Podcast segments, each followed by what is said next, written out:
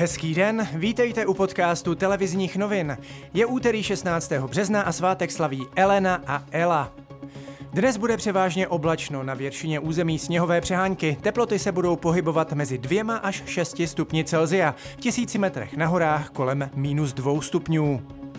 Tvrdá uzávěra Česka bude zřejmě pokračovat až do Velikonoc.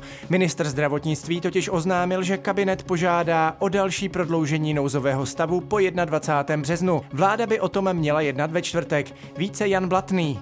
Myslím si, že právě pohyb mezi okresy je něco, co eh, se velmi osvědčilo a co zejména eh, v průběhu velikonočních svátků je potřeba zachovat, protože jinak bychom se mohli dostat do rizika, které bylo třeba kolem Vánoc.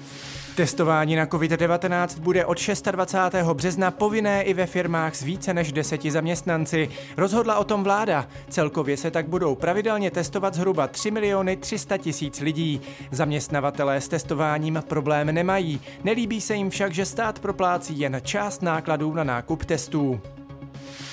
Sociální demokraté budou svého šéfa volit online. Sjezd by měl dát také definitivní odpověď na to, zda půjde ČSSD do voleb se stranou zelených.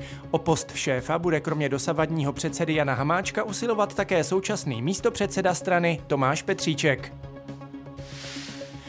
Slovenský ministr práce Milan Krajňák podal demisi. Prezidentce Čaputové napsal, že rezignaci vnímá jako krok k co nejrychlejšímu ukončení koaliční krize a požádal o uvolnění v nejbližší možné době.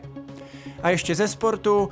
Hokejista Jakub Voráček má za sebou nejlepší zápas v letošní sezóně NHL. Proti New Yorku Rangers dal vítězný gol, k tomu přidal ještě dvě asistence a Philadelphia díky němu vyhrála v prodloužení 5-4. A to je z dnešního podcastu televizních novin vše. Mějte fajn den.